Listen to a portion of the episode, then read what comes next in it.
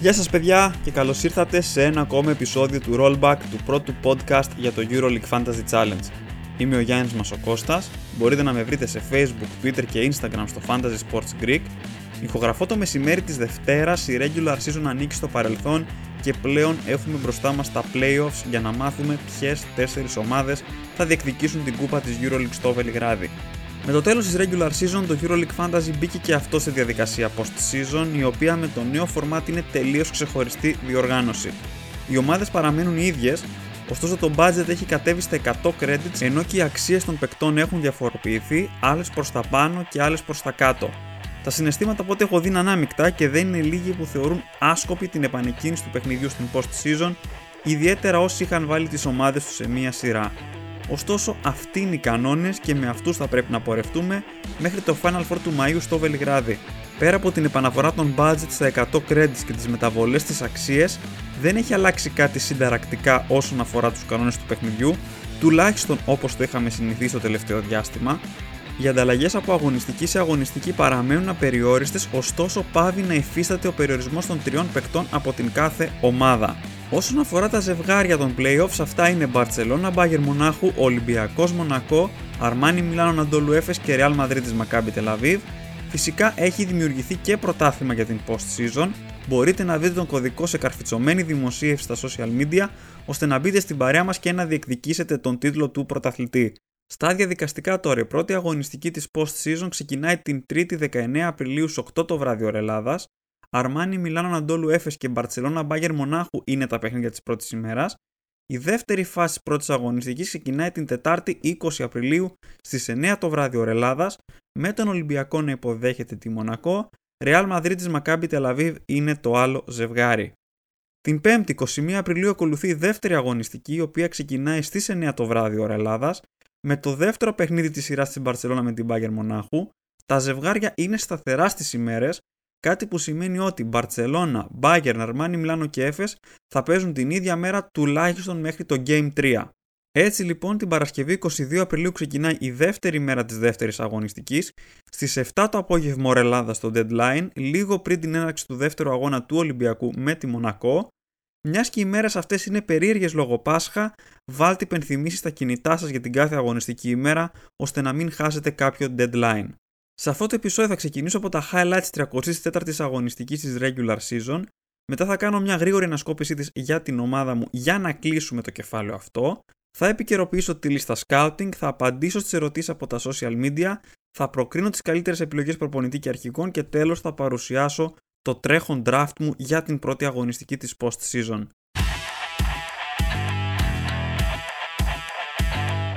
Στα highlights 34ης αγωνιστικής στην οποία συνέβησαν αρκετά περίεργα πράγματα. Η Maccabi Tel πέρασε με 104-80 από την έδρα της αδιάφορης Μπαρτσελώνα και σε συνδυασμό με τη νίκη της επί της Φενέρμπαχτση και το αποτέλεσμα της Αναντόλου Έφες κατέκτησε την πέμπτη θέση τελική κατάταξη της regular season.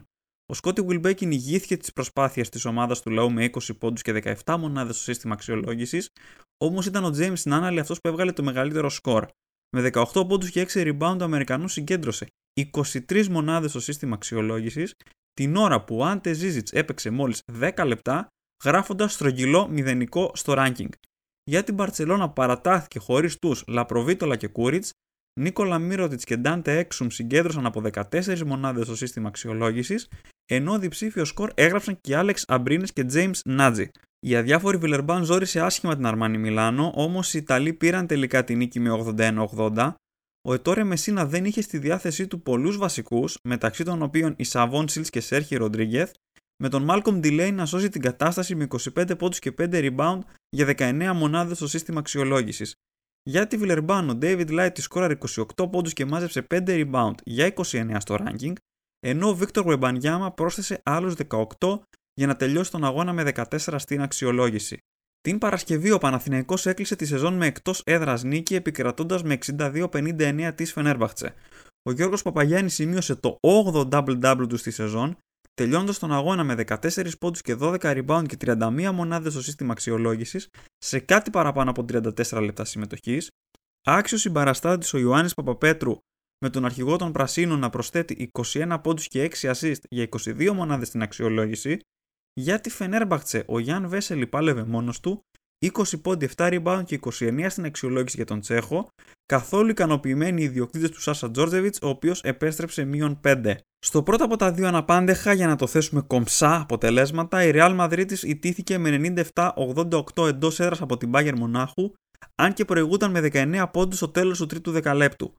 Με 19 πόντους και 28 στην αξιολόγηση, ο Όγνιεν Γιάραμα ήταν πρωταγωνιστής των Βαβαρών στην ανατροπή, για να ακολουθήσει με 11 πόντους, 6 rebound και 19 στο ranking ο Θέλο Hunter. Για τους Μαδριλένους, ο Gabriel Deck έφτασε τις 17 μονάδες στο σύστημα αξιολόγησης με 12 πόντους και 5 rebound, μείον 5 για τους ιδιοκτήτες του coach Λάσο που έπεσαν μάλλον θύματα των αλχημιών της Real Madrid για τα ζευγαρώματα στα playoffs. Η δεύτερη μεγάλη έκπληξη ήρθε στο Βελιγράδι όπου η Αναντόλου Έφες ητήθηκε από τον Ερυθρό Αστέρα με 93-85 παρόλο που και αυτή προηγήθηκε με διψήφιες διαφορές ο Νίκολα Κάλινιτς άγγιξε το triple-double με 16 πόντους 10 rebound και 8 assist, φτάνοντας στις 25 μονάδες στην αξιολόγηση. Από την Έφες ελλείψει του Βασίλιε Μίτσιτς, ο Σέιν Λάρκιν ηγήθηκε και πάλι των επιθετικών ενεργειών με 16 πόντους και 6 assist, ενώ με τα 9 κερδισμένα φάουλ του έφτασε το 27 στην αξιολόγηση. 16 μονάδες συγκέντρωσαν Σίγκλετον και Ντάνστον. Τέλος, η Μονακό έκλεισε με μία ακόμα νίκη τη regular season, ύστερα από το 91-74 επί της Άλμπα Βερολίνου. Ο Σάσα Ομπράντοβιτς άνοιξε λίγο παραπάνω το rotation και ο Mike James περιορίστηκε σε 7 πόντους και 5 assist για 16 στην αξιολόγηση.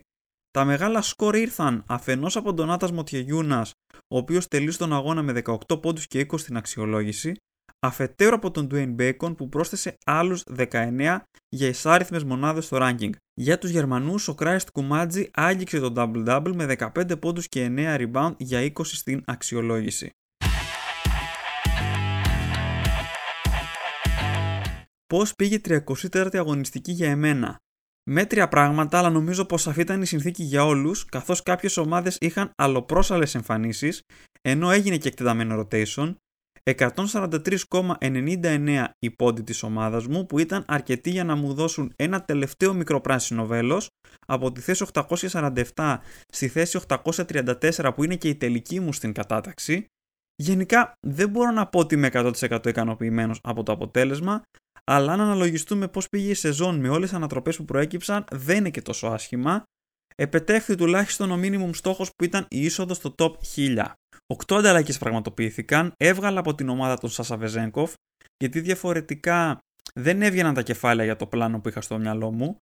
Βέβαια τα πράγματα δεν πήγαν όσο καλά θα ήθελα και εκ των υστέρων θα προτιμούσα να τον είχα διατηρήσει στην ομάδα μου και να έπαιρνα το εγγυημένο σκορ του.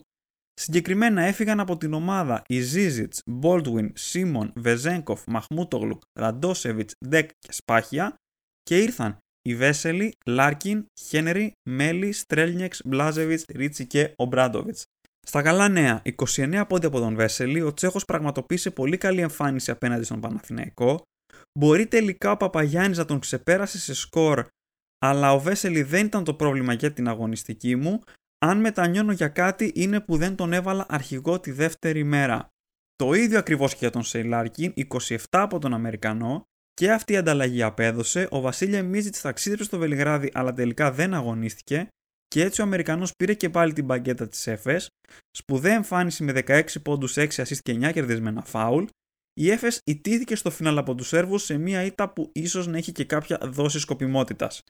20 από τον Σάσα Ομπράντοβιτς, ίσως να ήταν και η κίνηση που καθόρισε την αγωνιστική με δεδομένο ότι Γιασικεβίτσιους, Λάσο και Τζόρτζεβιτς επέστρεψαν αρνητικά σκορ, η Μονακό δεν είχε κανένα πρόβλημα απέναντι στην Άλμπα, κέρδισε με διψήφια διαφορά και προκρίθηκε ως 7η στα playoffs. Στα κακά νέα, 17,6 από τον Mike James. Δεν είναι κακό το σκορ του, όμως πήρε το περιβραχιόνιο του αρχηγού τη δεύτερη μέρα έναντι του Λάρκιν βασικά, που ήταν ο άλλος υποψήφιος. Η Μονακό άνοιξε το rotation και ο Αμερικανός δεν σκόραρε πολύ, μόλις 7 πόντι με 3 στα 8 εντός πεδιάς. 5,5 πόντι από τον Ντόντα Χολ στο ίδιο παιχνίδι. Ο Αμερικανός υπέπεσε σε 4 φάουλ και αγωνίστηκε μόλις για 16 και 46, διάστημα στο οποίο είχε 8 πόντους και 4 rebound. Αν δεν ήταν τα φάουλ, θα μπορούσε να είχε βγάλει διψήφιο σκορ, κρίνοντας από τις 20 μονάδες του Ντονάτας Μοτιεγιούνα. 8 πόντι από τον Αντριάν Μοερμάν. Γενικά ο αγώνας της Έφε ήταν αρκετά περίεργος και υπήρχε μεγάλη δόση σκοπιμότητας. Να πω την αλήθεια, δεν το περίμενα. Εκτιμούσα ότι η Έφε θα ήθελε την νίκη ώστε να αποφύγει τη Real στα playoffs. Τελικά αυτό έγινε γιατί κέρδισε η Μακάμπη στο εξαναβόλης με τη Φενέρμπαχτσε. Όσον αφορά τον Γάλλο, λίγα πράγματα, 7 πόντι με 3 στα 4 εντός παιδιάς και 4 rebound.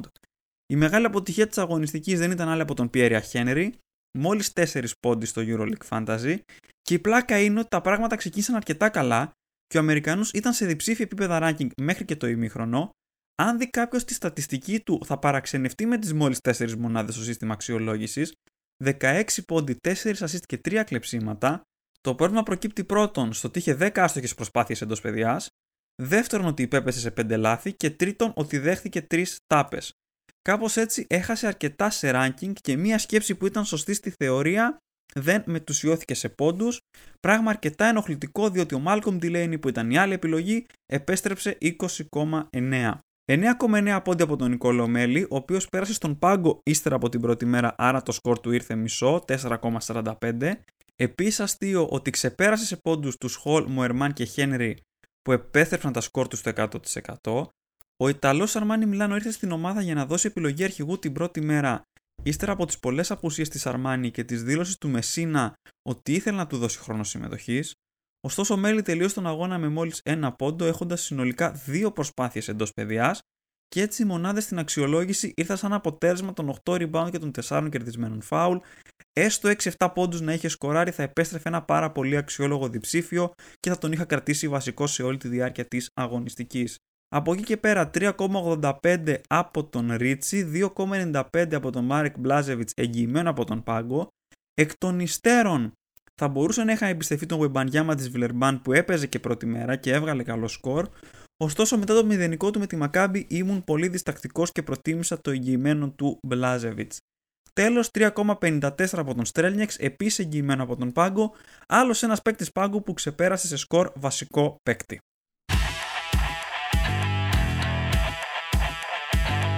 Στο κλαμπ του αρνητικού ranking τώρα, για να κλείσουμε και αυτή την ενότητα με το πέρας της 34ης αγωνιστικής, δεν υπήρξε κάποιο νέο μέλος από την τελευταία αγωνιστική της EuroLeague και επομένως με 12 παρουσίες ο Κάλεπ Ταρζεύσκι αναδεικνύεται σε βασιλιά του κλαμπ του αρνητικού ranking για τη σεζόν 2021-2022.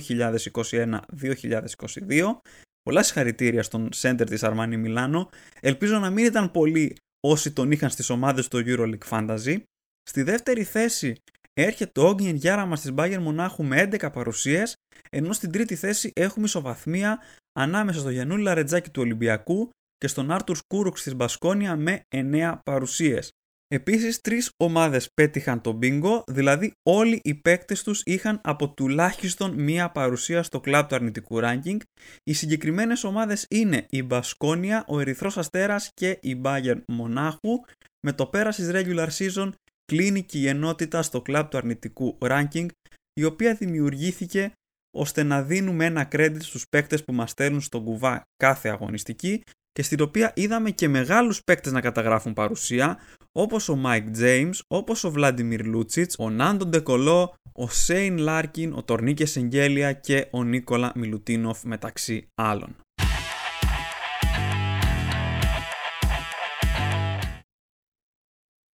Περνάμε τώρα στη λίστα scouting όπου εδώ έχουμε πάρα πολύ μεγάλες αλλαγές. Καθώς η post-season πιάνει τόσο διαφορετικό μέρος της σεζόν και το παιχνίδι εκκινεί και πάλι από το 0, το ίδιο θα ισχύσει και για τη λίστα scouting. Όλοι οι παίκτες που ήταν μέσα σε αυτήν διαγράφονται και δημιουργείται καινούρια εν ώψη των playoffs με τις νέες αξίες. Καθώς η ομάδα αυτή τη στιγμή δεν έχει κάποιον παίκτη, θα παρουσιάσω στη λίστα scouting τους παίκτες που μου έχουν κεντρήσει το ενδιαφέρον για την πρώτη αγωνιστική της post-season. Θα τους πηγαίνω ανά ομάδα. Από την Μπαρτσελώνα έχω ξεχωρίσει τον Άλεξ Αμπρίνες στα 6,1 credits η αξία του.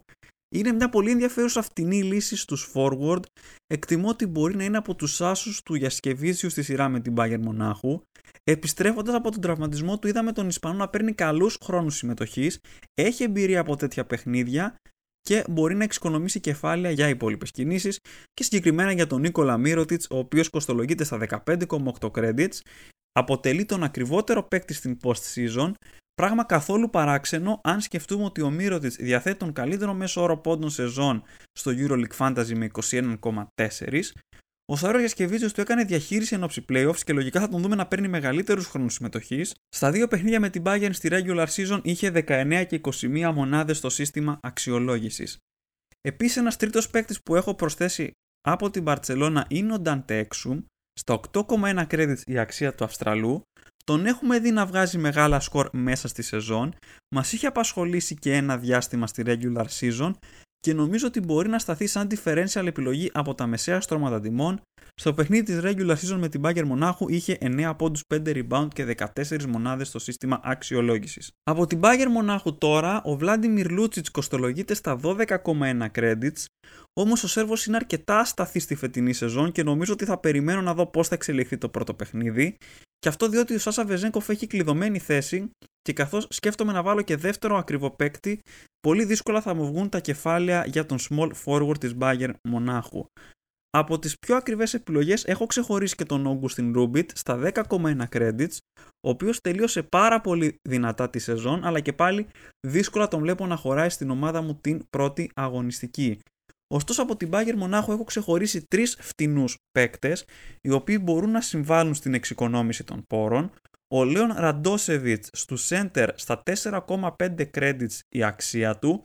Νομίζω ότι είναι μια αξιόλογη δεύτερη επιλογή στα center για όσους επιλέξουν τον Έντι Ταβάρες σαν βασικό. Ενώ έχω ξεχωρίσει και δύο φτηνούς guard, τον Αντρέας Όμπστ και τον Ζαν Σίσκο στα 4,4 και 4,8 credits αντίστοιχα για θέση του τέταρτου φτηνού guard. Σε αυτό το σημείο θα είχα προσθέσει και τον Όγκνιεν Γιάραμαζ, ωστόσο η αξία του μου φαίνεται κάπως τσιμπημένη, με δεδομένο τον έχουμε δει να επιστρέφει και αρκετά αρνητικά σκορ, στα 6 credits η αξία του Σέρβου guard της Bayern Μονάχου, από την Αναντόλου Έφες τώρα, Βασίλιε Μίτσιτς και Σέιν Λάρκιν κοστολογούνται στα 15,3 και στα 14,4 credits αντίστοιχα, Κάθε συζήτηση για γκαρντ από την Έφες ξεκινάει από τον Μίτσιτς και τον Λάρκιν. Το κακό ωστόσο είναι ότι ο Μίτσιτς δεν έχει παίξει καθόλου από την ημέρα που τραυματίστηκε, εδώ δηλαδή και τρεις εβδομάδες περίπου. Η Λογίλιο θα επιστρέψει για το πρώτο παιχνίδι της σειράς με την Αρμάνι Μιλάνο, ωστόσο είναι ερωτηματικό σε τι κατάσταση θα βρίσκεται και πώς θα επηρεαστεί ο Λάρκιν από αυτή τη συνθήκη. Η περιφέρεια της Έφες μου φαίνεται αρκετά περίεργη, δεν ξέρουμε τι θα γίνει και με τον Ροντρίγκ Μπομπουά, ο οποίος έχασε τελευταία παιχνίδια της regular season λόγω τραυματισμού. Σκέφτομαι πολύ σοβαρά να απέχω τουλάχιστον για το πρώτο παιχνίδι μέχρι να δούμε πώς θα διαμορφωθούν οι ισορροπίες. Ένας άλλος παίκτης που μου έχει κεντρήσει το ενδιαφέρον από την Αναντόλου Έφε είναι ο Brian Dunston. Στα 9,5 credits η αξία του Αμερικανού ψηλού. Μου φαίνεται ότι είναι μια πολύ ενδιαφέρουσα επιλογή για του center για όσους έχουν στο πλάνο τους σενάριο με δύο ενεργούς center από την 21η αγωνιστική και μετά ο Ντάνστον έχει επιστρέψει μόνο ένα μονοψήφιο σκορ και επίσης έχουμε δει την Αρμάνη κατά καιρούς να δίνει σκορ στη συγκεκριμένη θέση. Δύο φτηνοί forward κλείνουν την πεντάδα των παικτών που έχω στα μπάρι από την Ανατολού Έφες. Ο James Anderson και ο Chris Singleton στα 5 και 5,5 credits οι αξίες τους αντίστοιχα. Ο James Anderson έχει δύο διψήφια σκορ στις τελευταίες 5 αγωνιστικές. Μπορεί να επηρεαστεί από την επιστροφή του Μίτσιτς ή και του Μπομπουά για το χρόνο συμμετοχής του. Ενώ όσον αφορά τον Chris Singleton, μου αρέσει πάρα πολύ η αξία του και θεωρώ πως είναι υποτιμημένος. Εκτιμώ ότι μπορεί να παίξει ρόλο στα playoffs και να υπηρετήσει ρόλο τέταρτου forward στο EuroLeague Fantasy όπως και ο James Anderson. Από τη Maccabi Tel Aviv τώρα, ο Άντε Ζίζιτς κοστολογείται στα 13,2 credits. Ο Κροάτης ψηλός ήταν από τις πολύ δυνατές επιλογές του center στη regular season. Από τους παίκτες που συνεχίζουν στην post season, μόνο ο Ταβάρες έχει καλύτερο μέσο όρο πόντων στο EuroLeague Fantasy. 19,8 έναντι 17. Το κακό ωστόσο είναι ότι θα τεθούν αντιμέτωποι στα playoffs και αυτό που με προβληματίζει όσον αφορά τον Zizic είναι το μονοψήφιο στο πρόσφατο μεταξύ τους όπως και η άνοδος του Jalen Reynolds. Ο Scotty Wilbekin στα 11,8 είναι μια ενδιαφέρουσα differential επιλογή για τους guard, ωστόσο νομίζω ότι ο παίκτης της Maccabi Tel Aviv που μου έχει κεντρήσει περισσότερο το ενδιαφέρον είναι ο James Nannally, στα 11 credits ο Αμερικανός forward, ο οποίος έρχεται από 4 συνεχόμενα 20 και γι' αυτό το λόγο τον έχω σημειώσει το μπλοκάκι μου για την πρώτη αγωνιστική, παρά το γεγονός ότι το παιχνίδι είναι εκτός έδρας. Η Real έχει προβλήματα, η Maccabi Tel Aviv δείχνει σε καλή κατάσταση και νομίζω ότι ο Νάναλι μου αρέσει αρκετά σαν differential επιλογή. Από την Αρμάνι Μιλάνο, η οποία είναι μια πάρα πολύ περίεργη ομάδα, έχω σημειώσει μόνο τον Νικολομέλη στα 12,2 credits, τα οποία ακόμα και έτσι μου φαίνονται πολλά, ωστόσο αν έβαζα έναν παίκτη από την Αρμάνι Μιλάνο, αυτός θα ήταν ο Ιταλός. Με προβληματίζει πολύ η εικόνα της Αρμάνι Μιλάνο τελευταία και δεν αποκλείεται να μην έχω ούτε έναν παίκτη της στην πρώτη αγωνιστική. Από τη Μονακό Ο Mike James κοστολογείται στα 14,9 credits. Ο Αμερικανός διαθέτει τον καλύτερο μέσο όρο πόντων στις τελευταίες 5 αγωνιστικές στο EuroLeague Fantasy με 24,2. Τόσο αυτός όσο και η Μονακό μπαίνουν στα playoff σε πολύ καλή κατάσταση το μοναδικό ερωτηματικό είναι ο αντίπαλος, που είναι ο Ολυμπιακός. Πρόκειται για μια ομάδα που κατεβάζει όλες τις θέσεις, ειδικά στα εντός έδρας. Στο παιχνίδι του πρώτου γύρου, ο James είχε τελειώσει με τρεις μονάδες στο σύστημα αξιολόγησης, ωστόσο στο πιο πρόσφατο στο Πριγκιπάτο είχε εκτοξευτεί στις 27 μονάδες. Από εκεί και πέρα, έχω σημειώσει τους δύο ψηλούς της Μονακό, τον Ντονάτας Μοτιεγιούνα στα 9,8 καθώς ο Ολυμπιακός στα τελευταία παιχνίδια του έδινε σκορ στους αντίπαλους ψηλούς, ο Λιθουανός είναι ένας παίκτης που τραβιέται γενικά μακριά από το καλάθι και είναι μια ενδιαφέρουσα differential επιλογή. Και με το ίδιο σκεπτικό πάνω κάτω ότι ο Ολυμπιακός δίνει σκορ στους ψηλούς, έχω σημειώσει και τον Donta Hall στα 9 credits. Από τους Ερυθρόλευκους τώρα, που ίσως είναι η ομάδα με τις περισσότερες λύσεις σε ακριβούς, μεσαίους και οικονομικούς, Στους πρώτους, ο Σάσα Βεζέγκοφ στα 13,7 είναι ο μίστερ σταθερότητα μέσα στη σεζόν. Σε όλη τη διάρκεια της regular season είχε μόλις 3 μονοψήφια σκορ στο σύστημα αξιολόγησης.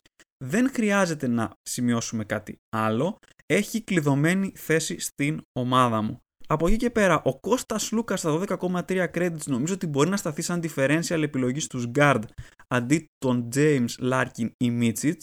Ο Ολυμπιακός είναι σε καλή κατάσταση τελευταία. Ο Έλληνας Γκάρντ έχει τρία σκορ μεγαλύτερα του 20 στα τελευταία 5 παιχνίδια των Ερυθρολεύκων στην Ευρωλίγκα.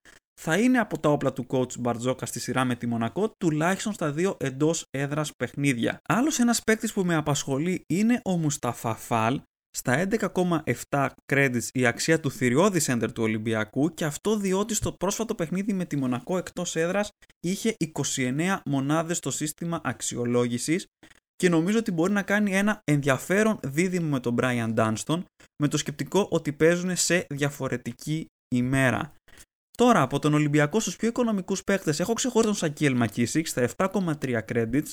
Ο Αμερικανός είναι σε πολύ καλή κατάσταση τελευταία Κάτι που έδειξε και στο τέρμπι του πρωταθλήματος με τον Παναθηναϊκό και νομίζω ότι η αξία του είναι πάρα πολύ ενδιαφέρουσα ενώ για τη θέση του τέταρτου φτηνού γκαρντ νομίζω ότι ο Γιαννούλης Λαρετζάκης θα μπορούσε να υπηρετήσει αυτόν το ρόλο.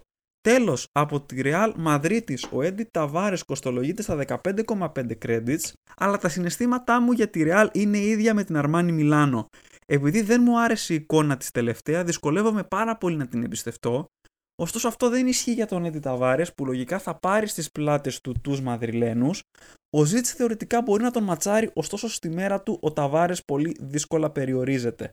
Από τους άλλους ακριβούς παίκτες της Real Madrid έχω σημειώσει τους Γκερσόν Γιαμπουσέλε και Γκάμπριελ Ντεκ, κυρίως λόγω του παγώματος του Τόμπκινς περιορίζονται οι λύσεις στους ψηλούς, ενώ οι άλλοι τέσσερις παίκτες που έχω σημειώσει από τη Real Madrid είναι τέσσερις αρκετά οικονομικοί ο Αλμπέρτο Αμπάλδε, ο Φαμπιάν Κοζέρ, ο Άνταμ Χάγκα και ο Σέρχιο Γιουλ, οι οποίοι κοστολογούνται όλοι μεταξύ 6,3 και 6,7 credits, πρόκειται για ενδιαφέρουσες επιλογές νομίζω που εξοικονομούν budget για τις άλλες θέσεις.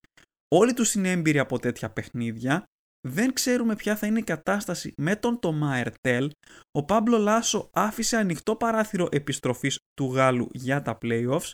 Αν αυτό τελικά συμβεί ίσως και να μην μου φαίνονται τόσο ελκυστικοί αυτοί οι τέσσερις παίκτες.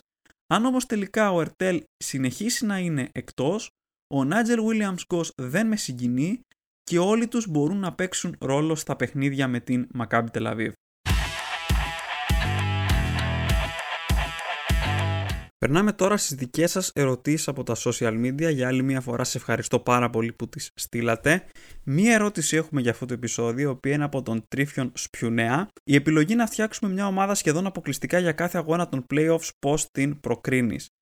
Είναι μια ενδιαφέρουσα προσέγγιση με το σκεπτικό ότι έχουμε τέσσερα ζευγάρια και τρεις διαθέσιμες ομάδες στο EuroLeague Fantasy αυτή η τακτική έχει υπέρ, έχει και κατά. Το υπέρ είναι ότι σημαδεύοντας σε ένα παιχνίδι μπορείς να φορτώσεις τους καλούς παίκτες οι οποίοι έχουν καλές πιθανότητες να επιστρέψουν ένα μεγάλο σκορ. Όπως για παράδειγμα, αν πάμε να φτιάξουμε μια ομάδα στο Ολυμπιακός Μονακό, πάρα πολύ εύκολα. Βεζέγκοφ και James είναι δύο παίκτες που μπαίνουν κατευθείαν. Μπορούμε να βάλουμε τον coach Μπαρτζόκα σαν γηπεδούχο. Μπορούμε μετά να βάλουμε τον Μουσταφαφάλ, τον Κώστας Σλούκα, τον Μακίση, κάποιον Μοτιεγιούνας κτλ. Και έτσι να αυξήσουμε πιθανότητες όλοι αυτοί να επιστρέψουν ένα αξιόλογο σκορ. Ωστόσο το κακό που παρατήρησα πέρυσι είναι ότι τα σκορ στο EuroLeague Fantasy πέφτουν στα playoffs και αυτό διότι τα παιχνίδια αυτά είναι πολύ διαφορετικά από τη regular season. Υπάρχει παράγοντα σκοπιμότητα, υπάρχει το σκεπτικό ότι παίζουμε ξανά μετά από δύο μέρες, μπορούν να προκύψουν απρόβλεπτες καταστάσεις. Αυτή η στρατηγική γενικά νομίζω έχει υπέρ και κατά, αλλά δεν νομίζω ότι είναι κάτι το οποίο θα επέλεγα εγώ να κάνω στην ομάδα μου. Μπορείς να την εφαρμόσεις για μία αγωνιστική, να δεις δηλαδή πώς θα πάει και με το σκεπτικό ότι υπάρχει απεριόριστος αριθμός ανταλλαγών, αν τα πράγματα δεν πάνε καλά, πας σε μια κανονική στρατηγική όπως είχαμε και στο regular season να διαλέγουμε παίκτες από όλες τις ομάδες. Επιλογές αρχηγών και προπονητών τώρα στους αρχηγούς. Μιας και δεν έχουμε πολύ καθαρή εικόνα, νομίζω πως τουλάχιστον στην πρώτη αγωνιστική θα κινηθούμε safe και θα δώσουμε περιβραχιόνια σε όποιους premium επιλέξουμε. Από την πρώτη μέρα, αν υπάρχει Λάρκιν ή Μίτσιτ στο ρόστερ, θα έδινα περιβραχιόνιο εναλλακτικά στον Νίκολα Μύρωτιτς. Τη δεύτερη μέρα νομίζω ότι μπορούμε να ρισκάρουμε κάπως, αλλά γενικά η δεύτερη μέρα δεν ενδείκνυται για ρίσκο, καθώς αν δεν πετύχει δεν μπορεί να μετριαστεί. Δεύτερη μέρα έχουμε τον Σάσα Βεζέγκοφ απέναντι στη Μονακό που νομίζω ότι ίσως είναι η πιο δυνατή επιλογή. Εντός έδρας Ολυμπιακός, περιμένω μια καλή πρώτη εμφάνιση να μπει με το δεξί στη σειρά. Ο Mike James είναι επίσης επιλογή, αν και μου φαίνεται ότι έχει ρίσκο γιατί η άμυνα του Ολυμπιακού θα πέσει πάνω του. Εναλλακτικά ο Έντι Ταβάρες απέναντι στη Μακάμπι Τελαβή, νομίζω ότι ο Ταβάρε θα είναι το βαρόμετρο για την Real. Εναλλακτικά ο Κώστας Λούκας ήταν σε πολύ καλή κατάσταση το τελευταίο διάστημα και μπορεί να αποτελέσει επιλογή αρχηγού ή ο Σακίελ Μακίση αν κάποιος θέλει να ρισκάρει ακόμα περισσότερο. Στο άλλο ζευγάρι ο James Νάναλι με 4 συνεχόμενα 20 μπαίνει στην εξίσωση για την αρχηγία, όπως και ο Σκότι Βιλμπέκιν, ο οποίος είναι ένας παίκτης που ανα πάσα ώρα και στιγμή μπορεί να βάλει 25 πόντους και να γράψει 30 μονάδες στο σύστημα αξιολόγησης. Στους προπονητές, Νομίζω ότι η συγκεκριμένη θέση θα είναι η πιο δύσκολη στην post-season και αυτό διότι δεν υπάρχουν πια οι κακές ή αδιάφορες ομάδες τις οποίες μπορούμε να σημαδέψουμε και δεν έχουμε και το επιπλέον budget για να πάμε εύκολα στην πολύ ακριβή επιλογή. Μιλώντα για ακριβές επιλογές, ο Σαρούνα Γιασκεβίτσιος μου φαίνεται η πιο ασφαλής επιλογή προπονητή για την πρώτη αγωνιστική και αυτό διότι δύσκολα βλέπω γενικά την Bayern να κάνει break. Μπορούμε δηλαδή να τον βάλουμε στο πρώτο παιχνίδι και να τον κρατήσουμε και στην συνέχεια Εναλλακτικά νομίζω ότι θα πηγαίναμε στον coach Μπαρτζόκα και αυτό διότι ο Ολυμπιακός έχει μόλις μία εντός έδρας ήττα στη διοργάνωση και αυτό λέει πάρα πολλά. Ο προπονητής του Ολυμπιακού είναι κατά ένα credit φτηνότερος από τον Γιασκεβίτσιους και ίσως αυτό να καθιστά μερικές αποφάσεις πιο εύκολες όσον αφορά τη δόμηση της ομάδας. Τα άλλα δύο παιχνίδια Αρμάνι Εφέ και Ράλ Μακάμπι Τελαβίβ είναι αρκετά αμφίροπα βάσει των πρόσφατων εμφανίσεων των γηπεδούχων και νομίζω ότι δεν αξίζει να μπλέξουμε καθόλου.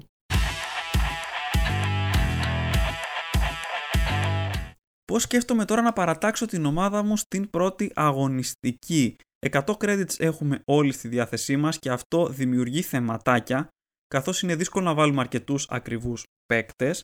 Το draft το οποίο έχω φτιάξει το τελευταίο κινείται σε τέσσερις άξονες, ο πρώτος άξονας είναι ο Σασαβεζέγκοφ, ο δεύτερος άξονας είναι ένας ακόμα premium παίκτης για την ώρα έχω τον Mike James, τρίτος άξονας δύο ενεργοί center έτσι ώστε να έχω περισσότερη ευελιξία στις κινήσεις μου και τέταρτος άξονας είναι ο Γιασκεβίσιος στη θέση του προπονητή. Έτσι λοιπόν το ρόστερ της ομάδας μου για την πρώτη αγωνιστική έχει διαμορφωθεί ως εξής. Ο Σαρώνας Γιασκεβίτσιος είναι στη θέση του προπονητή, Στου center έχω βάλει τους Brian Dunston και Mustafa Fall με το σκεπτικό ότι παίζουν σε διαφορετικές ημέρες και μπορούν να μου δώσουν σκορ. Ο Dunston την πρώτη μέρα απέναντι στην Αρμάνι Μιλάνο ακόμα και να βγάλει ένα σκορ γύρω στο 14 νομίζω ότι θα το κρατήσω και μπορώ να περάσω και τον Mustafa Fall τη δεύτερη ημέρα.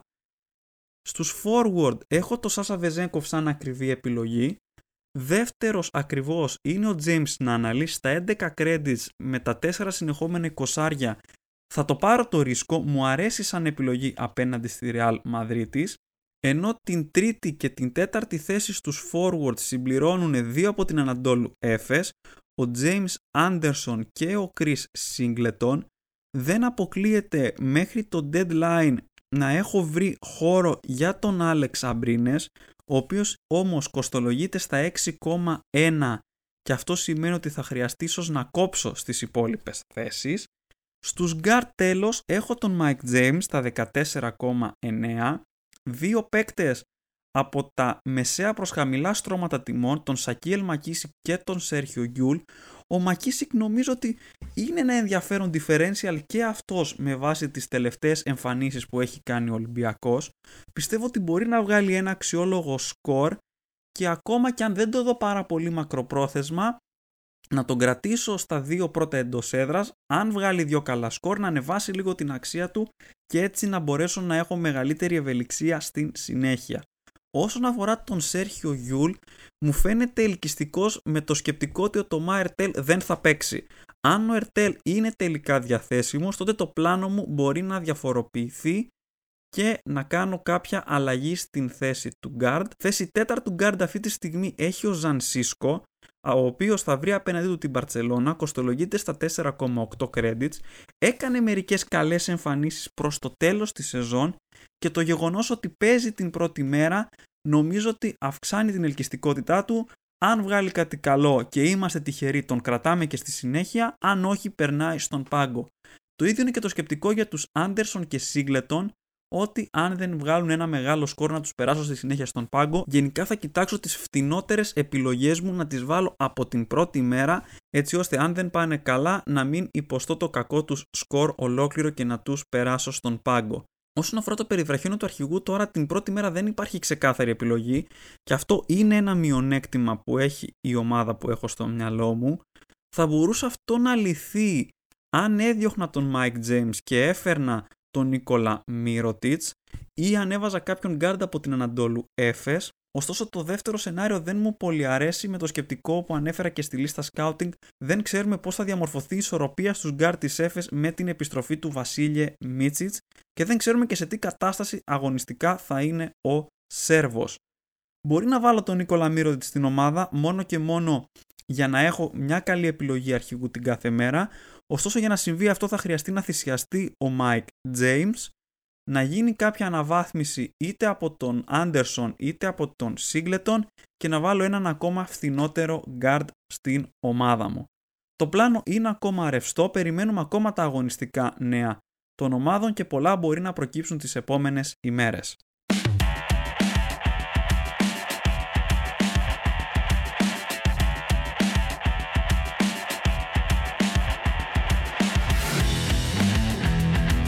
Αυτό ήταν λοιπόν το επεισόδιο. Ευχαριστώ που αφιέρωσετε το χρόνο για να το ακούσετε. Ελπίζω να σας άρεσε.